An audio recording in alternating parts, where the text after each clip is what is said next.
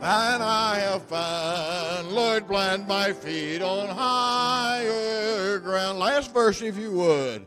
I want to scale the utmost height and catch a gleam of glory bright, but still I'll pray till heaven I found. Lord, lead me on to higher ground. Lord, lift me up and let me stand by faith on heaven's tableland, a higher plane than I have found. Lift me up on higher ground. All right. 511. 511. My hope is built on nothing less than the solid rock.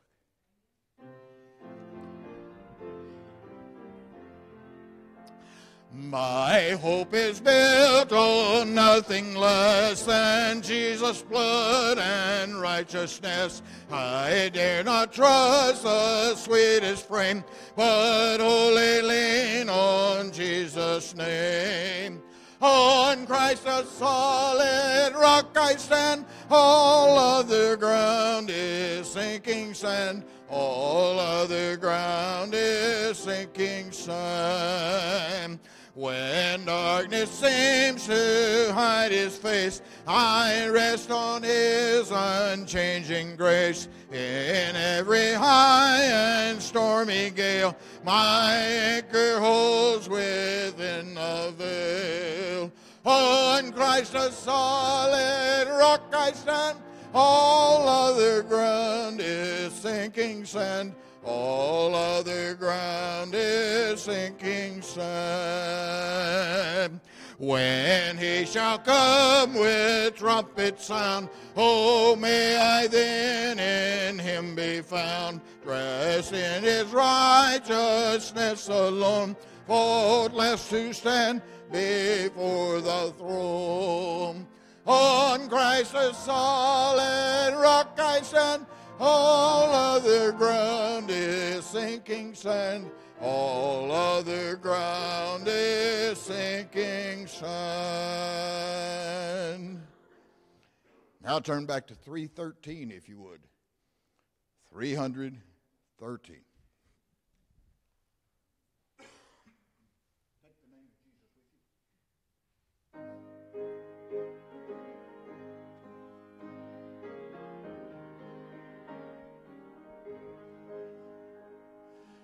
Take the name of Jesus with you, child of sorrow and of woe. It will joy and comfort give you. Take it then where you go. Precious name, oh how sweet. Oh, of earth and joy of heaven, precious name. Oh, how sweet. Hope of earth and joy of heaven. Take the name of Jesus ever as a shield from every snare. When temptations round you gather, breathe that holy name in prayer, precious name. Oh, how sweet, oh, hope of earth and joy of heaven, precious name. Oh, how sweet, oh, hope of earth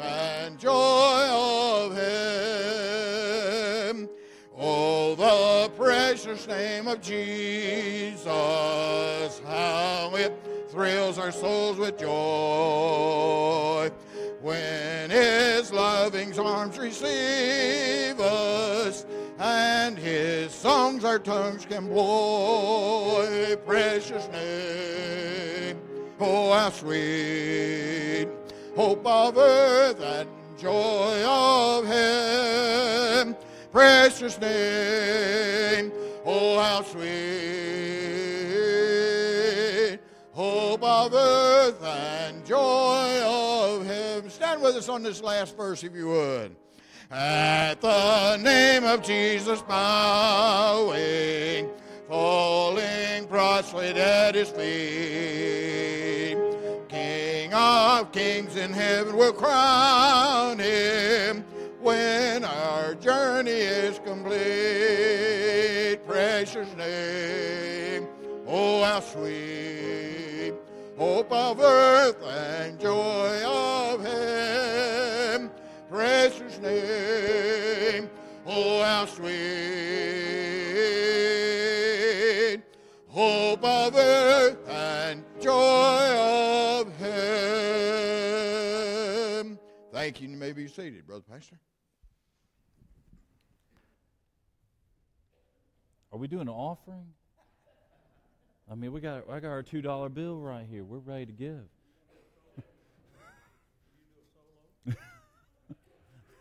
what? I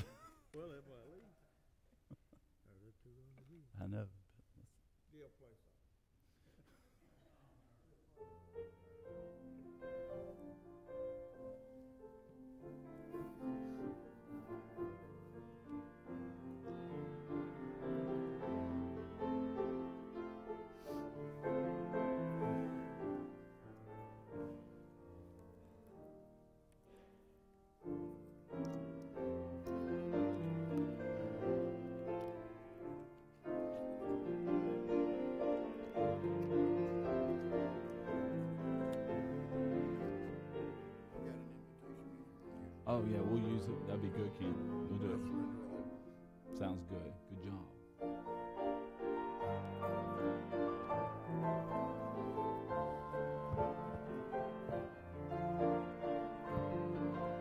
There, there's my keys, sweetheart. It's my keys.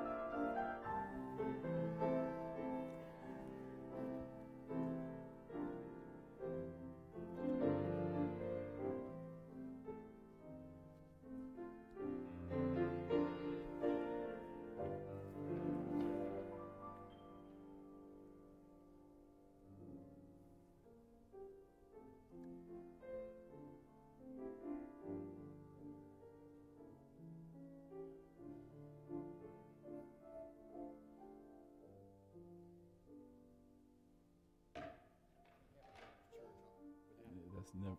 True. You're right.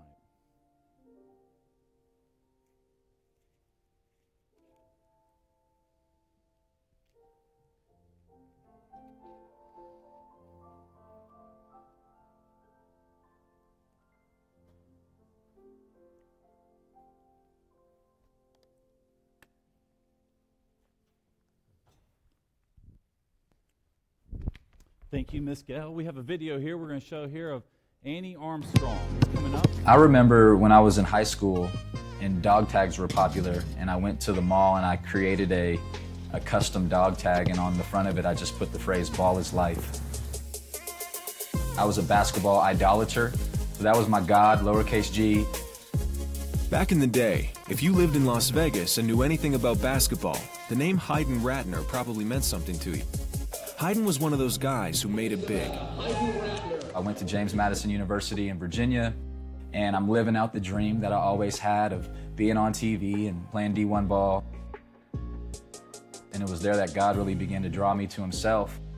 Hayden Ratner met God when he was away at school, and God told him to go back home. I'd never been to church in Las Vegas in my life. I didn't know that 92% of the people in our city don't have a, a real relationship with Jesus. All I knew back in Las Vegas were people who didn't go to church. So when I came back home that summer, I just decided that, you know what, I'm, I know enough that I can maybe start a small group Bible study. And so I just decided to hit people up that I knew. The people Hayden knew were the people he played ball with. Those people became a Bible study, and that Bible study became Walk Church. It was during that first summer that I really sensed God placing his finger on my heart saying, I'm calling you to something different. Where basketball's still going to be involved, but it's going to look more like full time ministry. It's going to look more like a church plant in the city. It grew as friends brought friends, and eventually, not everyone coming to Walk Church was into basketball, but everyone at Walk Church was into something. One of the things that's really big for us at Walk Church is what we call domain engagement. And that there's thousands and thousands of domains in our culture and our lives. And we encourage people that God wants to use your domain to live your life on mission. This was and is Hayden's domain. It is still his favorite place. These are his favorite people. And ball is still life. Only now, it's life as it was meant to be. For a while there, I thought, all right, basketball is bad. But what, what I noticed Jesus do is he began to redeem the game in my life. And when he redeems things in our lives, he restores them to its original purpose. And that's actually happening right now. I've learned that God's placed me in the basketball community for a reason. One of the things that we know and that we're convinced of is that there's people that we may have never even met that have been a part of building the Walk Church family people through their resources, people through their prayers, people who have supported things like the Annie Armstrong Easter offering. And so that's why we are a part of this. That's why we believe in it. That's why our church gives to it. And that's why we're thankful for it. That is the uh, Annie Armstrong, is, a, is, is the period during Easter, and what's happened. The North American Mission Board, who we have someone in our church who works for the North American Mission Board, Cindy Henderson, her husband Larry, when, uh, when they're in town, they, they go back and forth from Alpharetta to uh, Lexington. He plays in our orchestra here, but they have selected 32 send cities, and one of them there is Las Vegas. And the reason why they've selected the cities is because America's moving to cities, and they've uh, selected the most unchurched cities in the nation as well as uh, Canada to say this is a focus that we need to be uh, planning new churches uh, that are going to reach a new demographic that's reaching the folks who, who live here. And some of those churches are brand new churches like storefront churches, and some are just revitalization. They come in and say, We need to do a new work. So that's certainly one there using basketball in the city of Las Vegas. If you all remember, uh, Zach Bauer and by the way, um, uh, a lot of folks, when we pray tonight, we'll have an opportunity to pray. Zach and the teenagers, they're down Pigeon Forge. Uh, that's where they're at for winter retreat. And I believe David Dell and Voice of Praise, they're in Indiana tonight. So they have a group over there. So, uh, oh, I'm sorry, it's next Sunday night. So that's um, they're going there next Sunday night. So uh, that, that's where some certainly some groups are. But Zach went back in, it was in November, he went to Salt Lake City. Him and his wife Beth, uh, they went out there with the KBC, and what the goal of that for was for a partnership to say, we're trying to do some new work here in Salt Lake City, which is obviously a Mormon place, and you know we want Broadway to come alongside and help out. Uh, you know, maybe send a mission team, have a youth group go down there. So it's certainly exciting for our church to be there. The closest send city to us right now is up in Cincinnati. Uh, that's a send city. So that's where a focus that uh, uh, Annie Armstrong Easter offering is certainly going to. So it's certainly exciting to see that when we give, it goes to supporting missions, especially out there in Las Vegas in that video. Open your Bibles, the book of Luke, Luke chapter 3. We are going through on Sunday nights the entire book of Luke. So we're doing it over probably a five, six, seven month period, however long it takes. But we're going to be in Luke chapter 3 tonight. You're going to love tonight's message because it's going, we're going to learn a couple things here. We're going to learn about John the Baptist and his ministry, uh, the background leading up to John the Baptist. Then we're going to look at Jesus' baptism. Jesus was baptized by John. And the key question is why on earth did Jesus need to be baptized? That's a valid question. We're going to answer it. Then the last part here in the book of, book of Luke is Jesus' genealogy. And it's really neat, his genealogy, because we're also going to have to look at there's two genealogies of Jesus. One is found here in Luke chapter 3, and the other one's in Matthew chapter 1. One is from Joseph's lineage, and the other's through Mary. And we're going to look at the differences. I'm going to show you the differences between the two genealogies. We're going to explain why, why did God allow that? What was the purpose behind it? So um, it's, a, it's a message that we certainly need to know. And we're also going to see, answer the question why did Jesus begin at age 30 his ministry. That's actually of the Old Testament. Uh, we see that he started uh, he started from that. So open your Bible here, Luke chapter three. We're also going to be turning into Malachi chapter three and four. That's the because John is the there's a 400 year period, what we call the intertestamental time, and that's also, I think, on one Wednesday night, uh, God was kind of silent during that period. But there was one, uh, one event occurred, one miracle happened during that period. It was around 150 or 200 or so. You, you know, we celebrate, or Jewish people, and really Christians could celebrate, it's called Hanukkah. Remember on a, we talked about on Wednesday night last month? Hanukkah is known as the festival of lights. And Jesus participated in that festival. That occurred during the intertestamental, intertestamental uh, period. Remember Malachi? He ended his ministry. He passed away about 400 BC. Then there's a 400 year period until zero, till John the Baptist shows up on the scene, until his birth is announced. That's how the New Testament breaks through. John the Baptist is six months older than Jesus.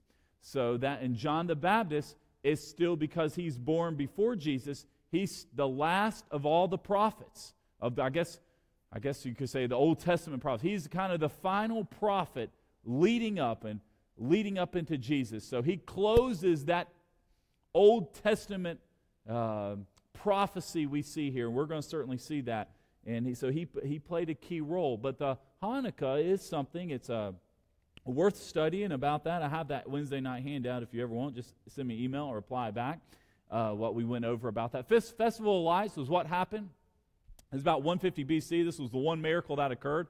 The Jewish people were uh, offering their sacrifices, and uh, they um, had in the Holy of Holies there, they burned a candle to the Lord.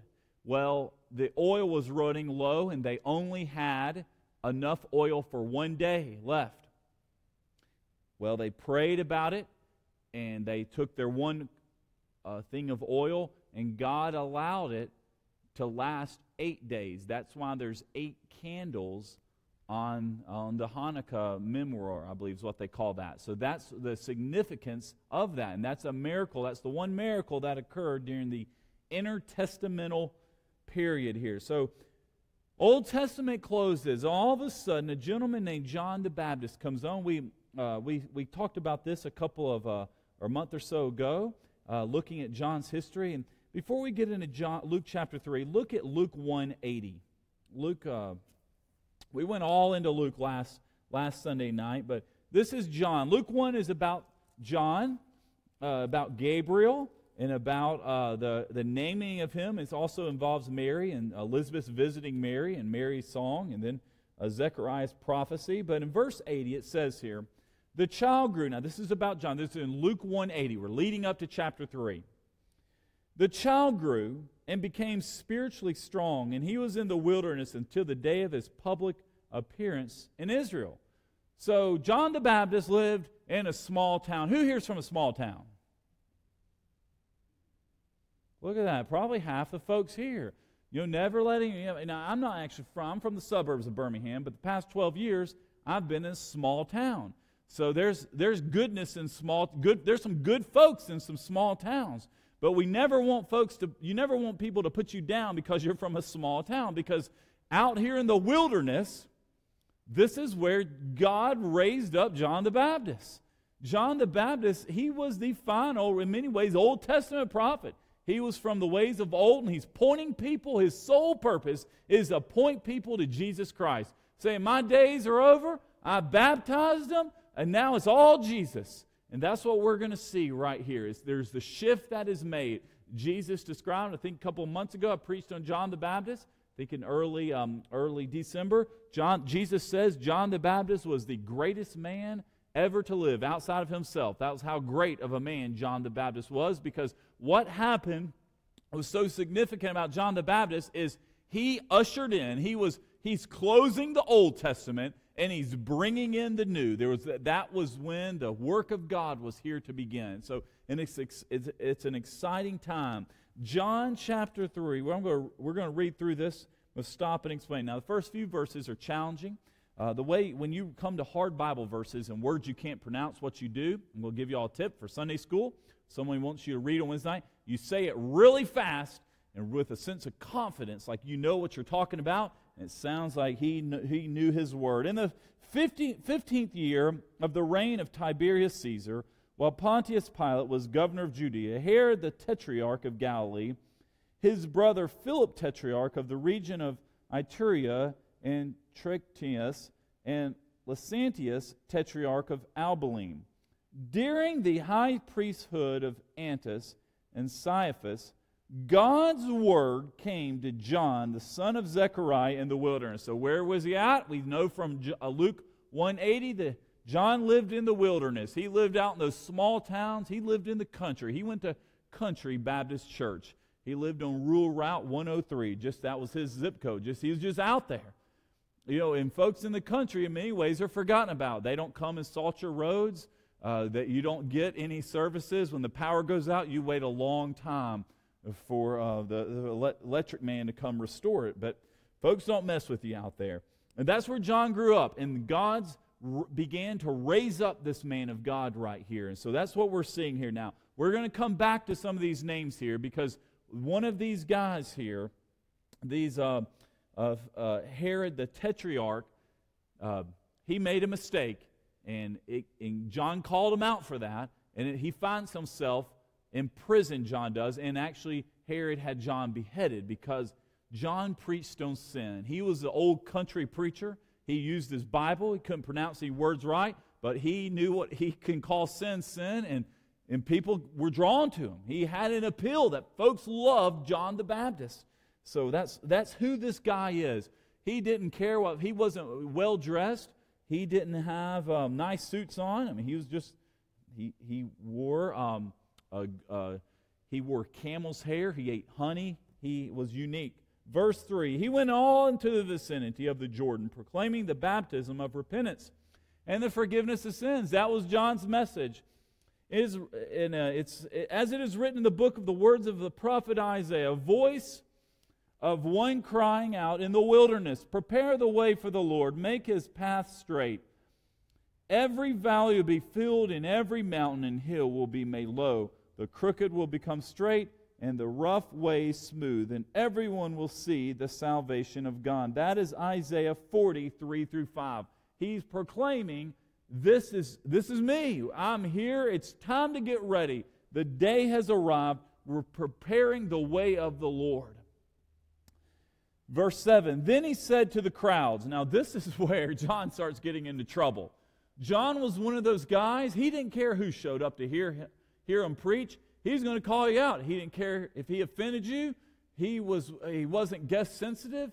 He was going to hurt your feelings, and that was your fault. You deal with it with the Lord. And that was his attitude. He said to the crowds who came out to be baptized by him, Brood of vipers, who warns you to flee from the coming wrath?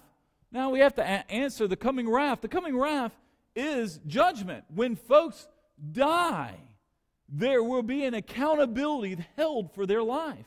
So, what was going on here, the religious leaders are coming to him and they're, he's calling them out saying, you know, we're just not getting baptized here for the sake of getting baptized.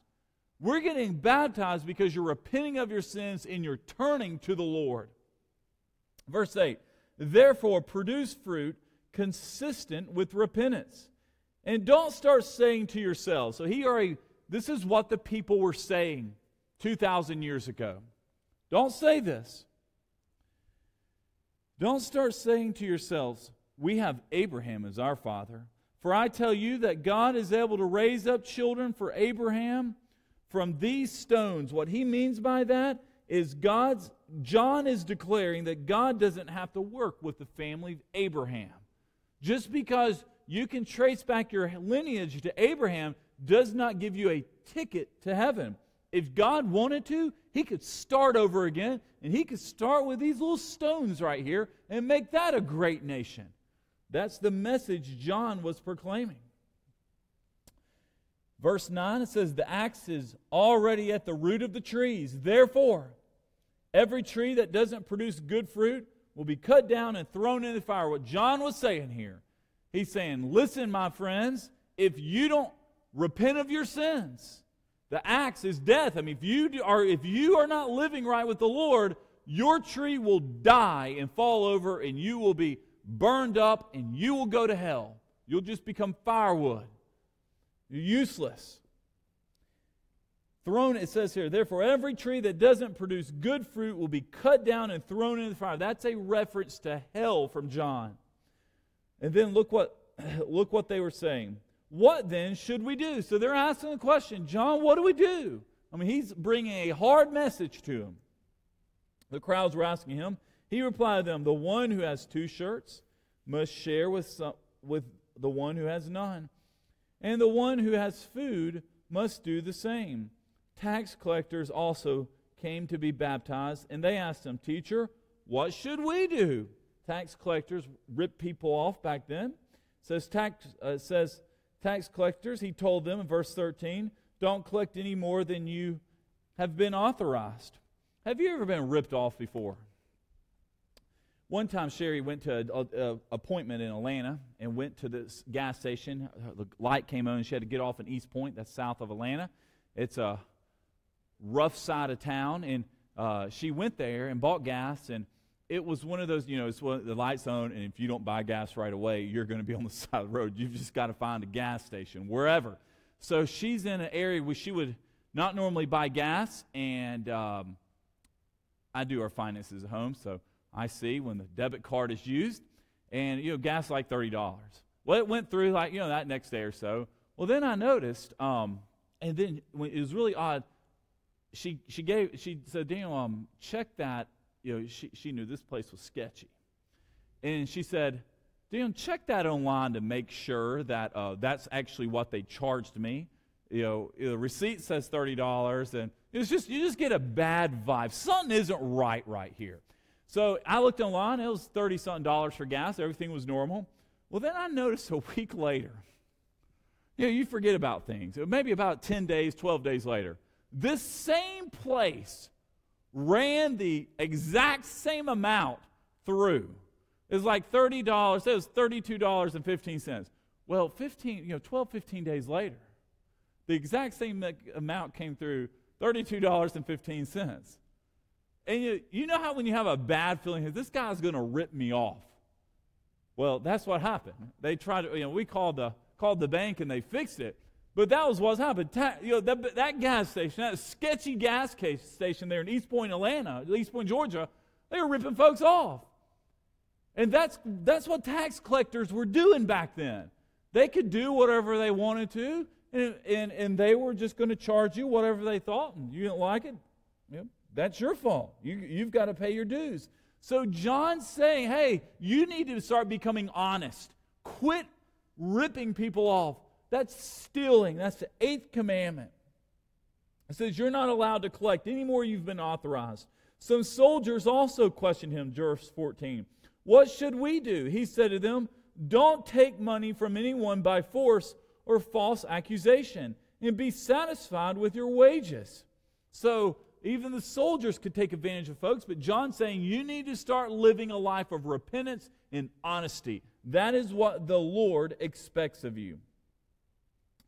Now, verse 15. Now, the people, now we're, and we're going to read this one verse and we're going to stop and look at Malachi. Now, the people were waiting expectantly. Now, John's out in the, John's out in the boonies preaching this message of repentance and baptism, and he's He's a rough guy, he's an interesting character. And they're waiting expectantly, and all around them, look at this, they were questioning in their hearts whether John might be the Messiah. Keep your finger here in Luke chapter 3. Now flip over in your Bible to the book of Malachi. Malachi is the last book in the Old Testament, right there before Matthew. Malachi chapter 3. This is what, this is the prophecies leading up to John. And I believe John certainly knew his role. His role and his purpose was to prepare the way. He was a prophet of the Lord. He was prepare the way for the coming Messiah. And we see this here. If you have your Bible, Malachi 3 1. See, I'm going to send my messenger, and he will clear the way before me. Then the Lord you seek will suddenly come to his temple, the messenger of the covenant you delight in. See, he is coming, says the Lord of armies. So, who's this messenger? Well, the first messenger there in that verse is a reference to John, but then the coming one who's going to clear the temple, that's Jesus. We see he's there. If you flip over a page in book of Malachi, Malachi chapter 4, verse 6 and 7. Look what it says here. Or I'm sorry, verse 5 and 6. Look, uh, Malachi 4 5, it says, Look, I'm going to send you a prophet, Elijah. Now, Elijah had died. So we knew this wasn't Elijah. He had gone up in a whirlwind with the Lord. Before the great and terrible day of the Lord comes, a great and terrible day, that is the ultimate judgment of God. That's when uh, the, the end comes. And it says, The great and terrible day of the Lord comes, and he will turn the hearts of fathers to the children, and the hearts of the children to the fathers. Otherwise, I will come and strike the land with a curse, meaning people will turn back to the Lord. There's, there's, this, there's this messenger who's going to come and turn people back to the Lord. So if you flip back in your Bibles there to Luke chapter 3, we pick up in verse 16. John answers this question. A lot of folks are excited, they're fired up, they're wondering, could he be the one? This is who we've been waiting for. John answered them all I baptize you with water, but one is more powerful than I. He's coming. I'm not worthy to untie the strap of his sandals. He will baptize you with the Holy Spirit and fire. Not just the Holy Spirit, but John's doing a water baptism. That's what we receive here. We receive a water baptism. But Jesus, when he says, when someone gives their life to the Lord, they're receiving a baptism of the Holy Spirit and fire. Now you say, what, what on earth is fire? Fire, we're not talking about um, necessarily the, the fire of the Holy Spirit like we might see in Acts chapter 2, how literally tongues of fire came down at Pentecost. What we're talking about here, we're talking about a purity, a cleansing, Jesus is coming and he's going to separate the wheat from the chaff. He's saying, guys, I'm here. This, this is, I'm going to draw the line. One of the things fire does is it purifies people. And Jesus Christ is bringing that message here. And that's why re- the repentance is so important. There's a purity, there's a holiness in following the Lord. When someone gets baptized, when someone gives their life to the Lord, they're not just doing this, yes, you're doing it out of obedience, but you're also doing it because you're saying, at this point on, I'm ready, I'm ready to serve the Lord. God, I'm yours. I'm ready to be cleansed. I've had the Holy Spirit, and I'm going to start living for you.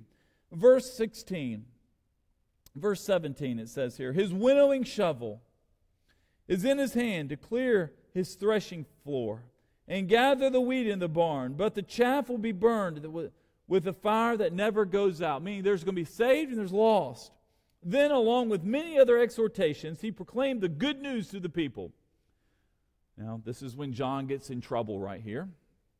But when John rebuked Herod the Tetrarch, remember these are these names here in the first three verses we just saw.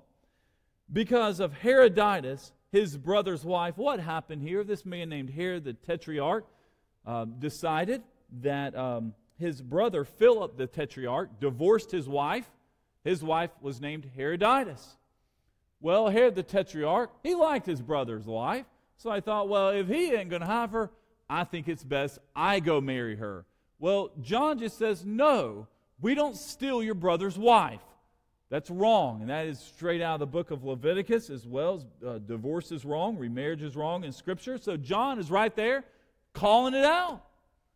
Jesus says wrong in uh, uh, Luke 16, 18. So John's preaching against this. This was not well received. And so, and it says his brother's wife and all the evil things he had done. So John is preaching. It's one thing to preach to people who can't arrest you and can't kill you. But then when you start criticizing the king and criticizing Herod, all of a sudden you're saying, this guy's not living right. Well, he crossed the line right there. And next thing you know, Herod added this to everything else. Everything else is all these other things that uh, he's done. Herod was a wicked man. And what does he do? He locked John up in prison. John's ministry was short. He didn't have a long ministry. He preached against sin. And he got called, he got called out of it. He crossed the line. So we see here in, in John's ministry is he's someone who comes along, his entire purpose is to prepare people to meet Jesus. He's there, he's preparing the way of the Lord. he's declaring that just because your father is Abraham does not give you a ticket into heaven. God can start over again. He's also telling the Jewish people here they have no claim on God. Being Jewish isn't a free ticket into heaven. You know, your Jewish friends today, if you know any, they still believe that. They believe that they have a Jew, just because they're Jewish, that's their identity, therefore they're going to heaven. John here, what we're going to see is John is about to recognize Jesus' character. John's about to baptize Jesus, and he recognizes Jesus is better than me. My purpose is to prepare the way and to point people to Jesus. In many ways, we are all just like John the Baptist. John pointed people to Jesus. What do we do today? We, as disciples of Jesus, with the Great Commission, we point people to Jesus. The purpose of being a Christian, we're pointing people. The purpose of our church, we're pointing and sharing the gospel. Everything we do here at this church should be the greatest purpose of leading people to Jesus Christ. That's what it means to be a missional church. Otherwise, it's just like the slogan you're just you're just having a tea party and rearranging uh, chairs on the Titanic that's sinking. If folks aren't getting saved and the gospel is not going out, what business are we in? And John the Baptist is recognizing this. So look what happens here. This is the baptism of Jesus. Verse 21. When all the people were baptized, I mean, John's got a big crowd. Jesus was also baptized. Now, many of you say, Dean, I thought he was in prison. What happened here is Luke's presenting this. He's, he's saying this is John's ministry. He preached on baptism, then got locked up. But then, in the course of that, also here, uh, of those folks who came, Jesus was one of them. So now that there's a shift right here in verse 21, John's ministry has ended. Now it's all about Jesus. And that's why here's Jesus' baptism. When all the people were baptized, Jesus was also baptized. As he was praying, heaven opened, and the Holy Spirit descended on him in a physical appearance like a dove. And the voice came from heaven You are my beloved Son. With you I am well pleased. Three times in the book of Luke, we're going to see these next few months, heaven opens up and we see heaven speaking and confirming Jesus. This is one. Jesus' baptism wasn't like any other baptism. God opened up heaven and confirmed and affirmed his Son. And we see the Holy Spirit was there with a dove. We see the Father speaking. We see Jesus. We see the Trinity right there at the um, um, uh, during Jesus' baptism. Book of Luke, this also occurs at the Transfiguration. We'll be coming to that in a little bit. And also in Passion Week, when Jesus is about to die, we see it also occurring, heaven opening and God, uh, God affirming with the Trinity of, of John's ministry. The, um, the question is, why is John's ministry cut short? I mean, this is a valid question. All of a sudden, John's done. He's in jail, he's been locked up, he doesn't get out of jail. He gets beheaded. The next time he leaves jail, he gets beheaded. John's ministry is essentially over. He's half a chapter here in Luke chapter 3. That's all he got. The greatest prophet in the world. But his purpose was to baptize and prepare people and point people to Jesus, and he essentially closed the Old Testament. He was the last Old Testament prophet. And it was very important that he was born before Jesus was. He was born three months before Jesus was certainly born, or six months before Jesus was born, and closed that chapter there, he was born under the, the old covenant. But what happened is John leaves the ministry scene. Why? So Jesus can occupy it. There, was, there didn't need to be any competition. We didn't need to have John's followers over here and Jesus' followers over here. Jesus is now, John's purpose was to um, point him. Also, a question we asked why did Jesus receive uh, John's baptism? I mean, we're talking about repentance. We're talking about turning away from your sins and um, not um, uh, making sure that you are producing fruit, keeping repentance. Well, Jesus never sinned. Why, why is that necessary? And the question is Jesus didn't, and the answer is although he didn't need repentance baptism, Jesus didn't need repentance baptism. The reason Jesus got baptized is he wanted to identify with those who did need repentance baptism he identifies with you and I. Listen, and if Jesus got baptized, surely you can get baptized. Or you know folks who get baptized. We have folks in this church here who have not been baptized. I talk to them weekly.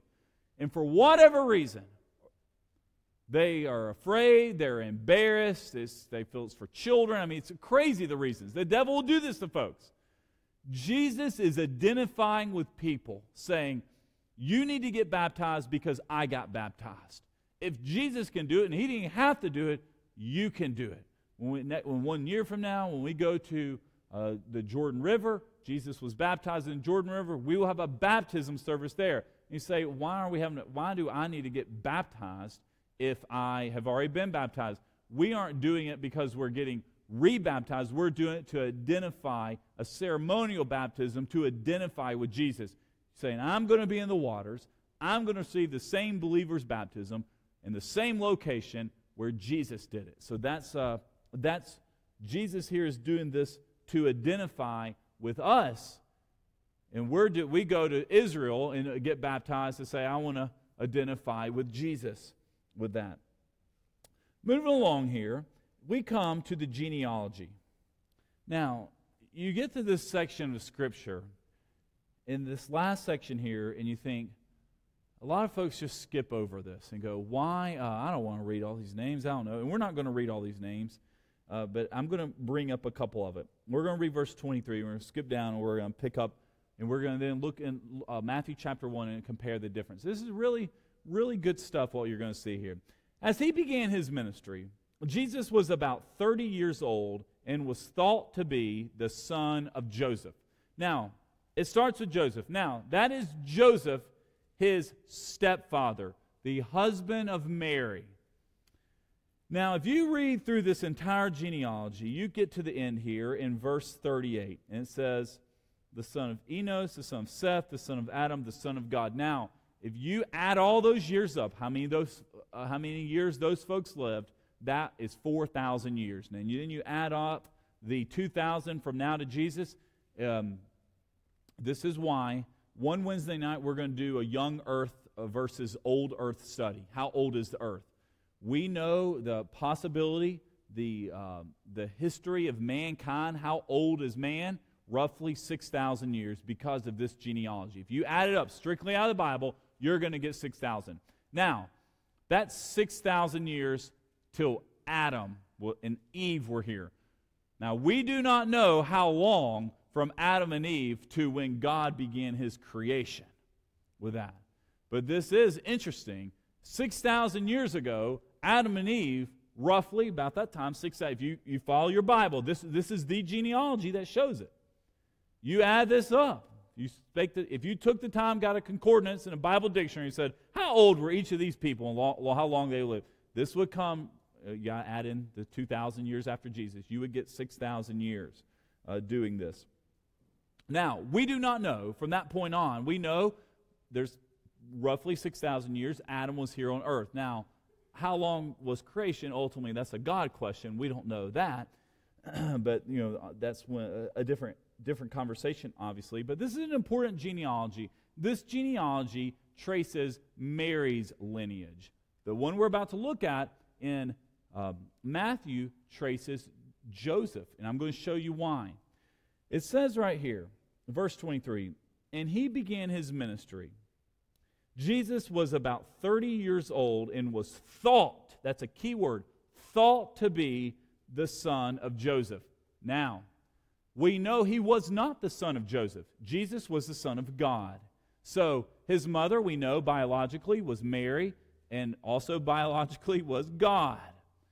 So uh, that's what the incarnation was. That's what we celebrated last month. And if you skip down, here's the differences in these genealogies. If you move down to verse 30, here's the change. There's a, a switch that's made after David. Verse 30. It says here, make sure I'm right. Uh, in verse 30 on, on Nathan, I'm sorry, verse 31, right here, Na- son of Nathan, son of David. All right, that follows, right, if you start right there at David and you go all the way down to Adam, this is going to match. Keep your finger here, Luke chapter 3. Now flip over in your Bibles to Matthew chapter 1, and we're going to, we're going to look at the genealogies. We're going to compare the differences. Matthew chapter 1, This is Joseph's genealogy.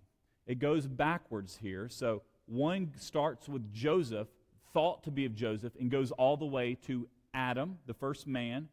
Matthew's genealogy here starts with Abraham, and it goes all the way down to Jesus. Now, if you look at verse 6 and 7, right here, here's where the, here's where the change is made. A lot of folks who attack the Bible, this is, uh, this is where they go after the scriptures right here. They'll say the genealogies don't match up. And, and they're right because they're, they're tracing two different people. One is tracing the lineage of Joseph, who was thought to be that. That's what we're going to see right here. Verse 6. And Jesse fathered King David. David fathered Solomon. Okay, David had another son named Nathan. That now, if you follow that down, all of a sudden, on verse 6, the switch is made from David. 331, the switch is made from David to Nathan. Y'all, y'all follow me here? We've got David, going David to Solomon, David to Nathan. And then at that point, all the names are different. So the question is okay, is the Bible wrong? I mean, why? Uh, w- what's the difference here? The difference is this is Mary and Luke. Remember, both Mary and Joseph are they come from the lineage of David, and we see that in both these genealogies. The, uh, but they come from a different line of, of a different son. Mary comes from Nathan. Joseph, remember, Joseph also, remember, Jesus growing up, he was known as the son of Joseph because they believed, even though we all know he was the son of God, he was understood growing up, he is the son of Joseph. So they trace his lineage through Solomon, David to Solomon. So that's the difference that we see here. With um, um and I'll tell you if back if you keep your finger there, Matthew chapter um, chapter one verse sixteen, and Jacob fathered Joseph, and that's that's where it ends right there. Joseph, who's the husband of Mary, who gave birth to Jesus, who's called the Christ. So, whenever you study these, this is really fascinating. When you study these genealogies in the scriptures, and you always wonder, why, uh, why is this in here? This, we can see historically, these folks are from the lineage of David, both Joseph's lineage and Mary's lineage. It's, I think it's fascinating. Here's the difference Luke's genealogy is going through Mary, and that's tracing Jesus' listen to this, physical lineage. Physically, the one in Luke chapter 3, that's where Jesus came from. That's his family tree. Matthew's genealogy, Matthew chapter 1, it goes through Joseph. That's Jesus' listen to this, legal lineage. Because legally, Jesus was understood, you're the, he was the son of Joseph. So his legal lineage, if the folks, Jewish people, and this is why, remember the book of, and we got in this last week, the book of Matthew, the Gospel of Matthew is written to a Jewish audience. So who are they concerned about? They want to know about Jewish people. They want to know about the Jewish heritage. Well, who is Jewish heritage is Joseph. That I want to know who who is Jesus. I want to know who his dad is and his granddad, his great granddad, because we've got to see is he from the seed of Abraham? And sure enough, based on Matthew, he is. We can legally trace him. But also Mary was too. So that's the difference. Mary, Luke here, Dr. Luke, was he had a Gentile audience, and he's tracing Jesus' lineage all the way back to Adam, 4,000 year uh, right there in Luke chapter 3. So we so physical lineage versus his legal lineage. That's the difference, and that the, the swap is made on David's children. One goes through Nathan, the other one goes through Solomon. That's both Mary and Joseph came from the household of David. Last point here. We're going to wrap this up. If you go back in Luke, if you go back in Luke chapter 23, it says, And his ministry began. As his ministry began, Jesus was about 30 years old. That's interesting. 30 years old. And we, y'all don't need to turn there, but you say, why, why 30 years old? Why did Jesus? Now think about this. We, know, we saw last Sunday Jesus is 12 years old and he's teaching everybody at the temple. So, why did he start his ministry at 30 years old? And that, that goes back to Numbers 4, 46 through 47. Well, you don't, need to turn, you don't necessarily need to turn there. You write down. But what happened is Levite priest began their ministry. If you began a priestly ministry and you were a Levite, remember, Levites are junior priests. They're in preparation uh, for, for being a priest. A Levite was. They all started at age 30. So essentially, I think what this all has to do really with raising up men in a church in your life. Up until age 30, you couldn't be a deacon, you couldn't serve as a priest. You really you were just in training. You were just learning in the Old Testament. And then according to Numbers 4 40, 46 and 47, when you hit 30, you were ready to begin serving in the temple. And I think there was a there was a time of preparation. This is why Broadway is so important to be discipling next generation. This is why we need to be investing in younger men in their 20s and teenage years, saying, Guys, are you growing in the Lord? When a man got 30 years old in the Bible, Old Testament New Testament, he was a man. Like he should be able to teach. Listen, man, if you're a man here and you're at least 30 years old, you should be able to teach the Bible. You should have had somebody who've mentored you, somebody who invested in you, somebody who poured their life in. John started age 30 and Jesus started age 30 because that's what they were to do. They reached that age where it's time for them to step up and start serving the Lord. We are surrounded by men who are 40, 50, 60 years old and they just, no, they're not ready to, they, they don't have the confidence, they haven't been trained, they haven't allowed God to teach them, they haven't been raised up. Jesus was in training from the day he was born to he was 30 years old. This is a discipleship message. It's not an accident that Jesus started at age 30. The question is, are we investing in these folks who are 30 years old? If you look back there in, John, in Luke chapter 3, we're about to have our invitation. Verse Luke 3 38. The son of Enos, the son of Seth, the son of Adam, the Son of God. That is Jesus' lineage through Mary. He came from God. That's who he is. Even though he was the Son of God, he still had a father who invested in him. He still learned to trade, he still learned the scriptures. He, he, Jesus, I guess, could have started teaching and preaching at age 12 since he was doing it at the temple. He had the skill set to do it. He impressed all the religious leaders there then, but he knew, I'm going to, well, the time comes. And when did the time come? After John the Baptist.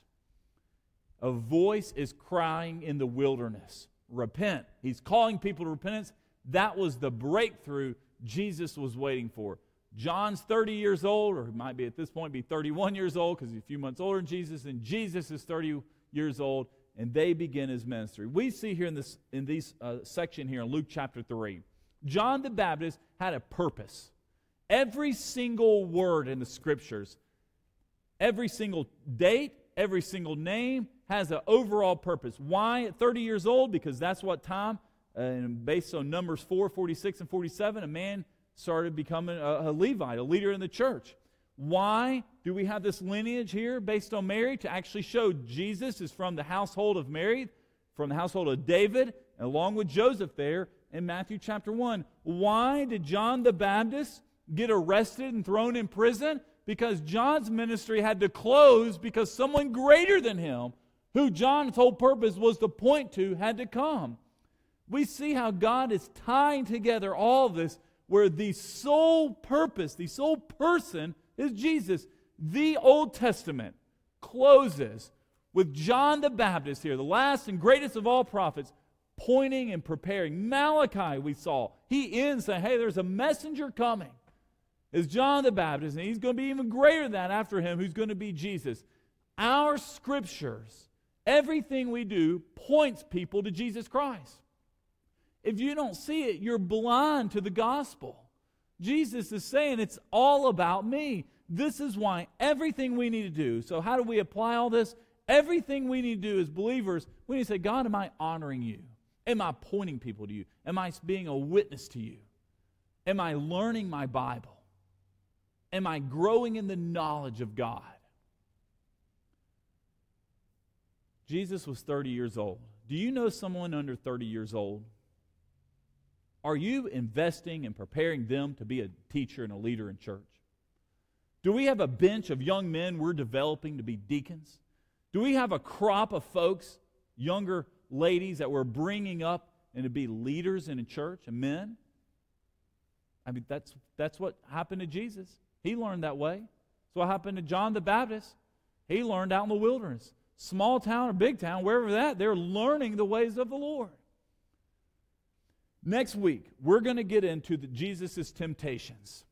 We're going to see here what happened, how Jesus responded to that, and also his beginning ministries. God, I thank you for your word. I pray tonight as we have our invitation, if there's some of someone here who has failed to see you in the scriptures, Lord, I pray you will open their, open their eyes so they will see, Lord, even in a genealogy, God, it's all about you. It's a greater purpose there in the scriptures.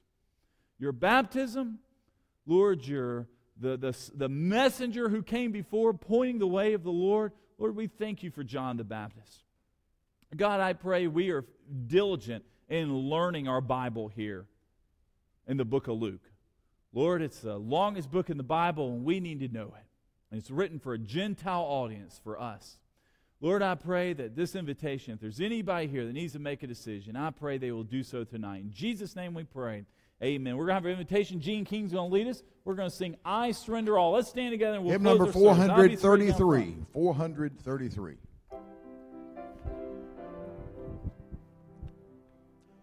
Oh, to Jesus I surrender. All to Him I freely give. I will ever love and trust Him in His presence daily live. I surrender all. I surrender all. All to thee, my blessed Savior. I surrender all. All to Jesus I surrender. Make me Savior, wholly thine. Let me feel thy Holy Spirit. Truly know that thou art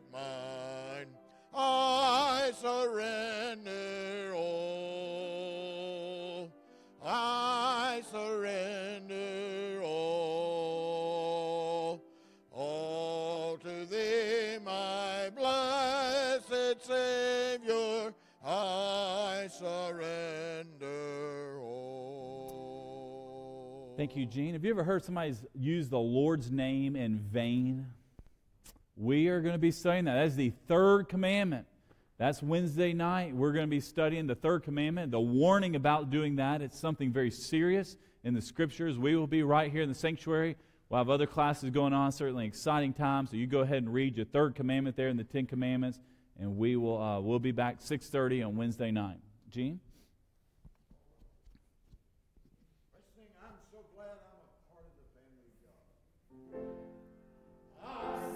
I'm a part of the family God. hey, hang, hang out and talk to people. Stand with me, sweet. Just five minutes. Don't run away, sweetheart. the count. ten. Cleansed by His blood. hand. I'm going to start calling this dress the Hong Kong dress. This is uh, it's the heart of the family, the family of God. Don't leave without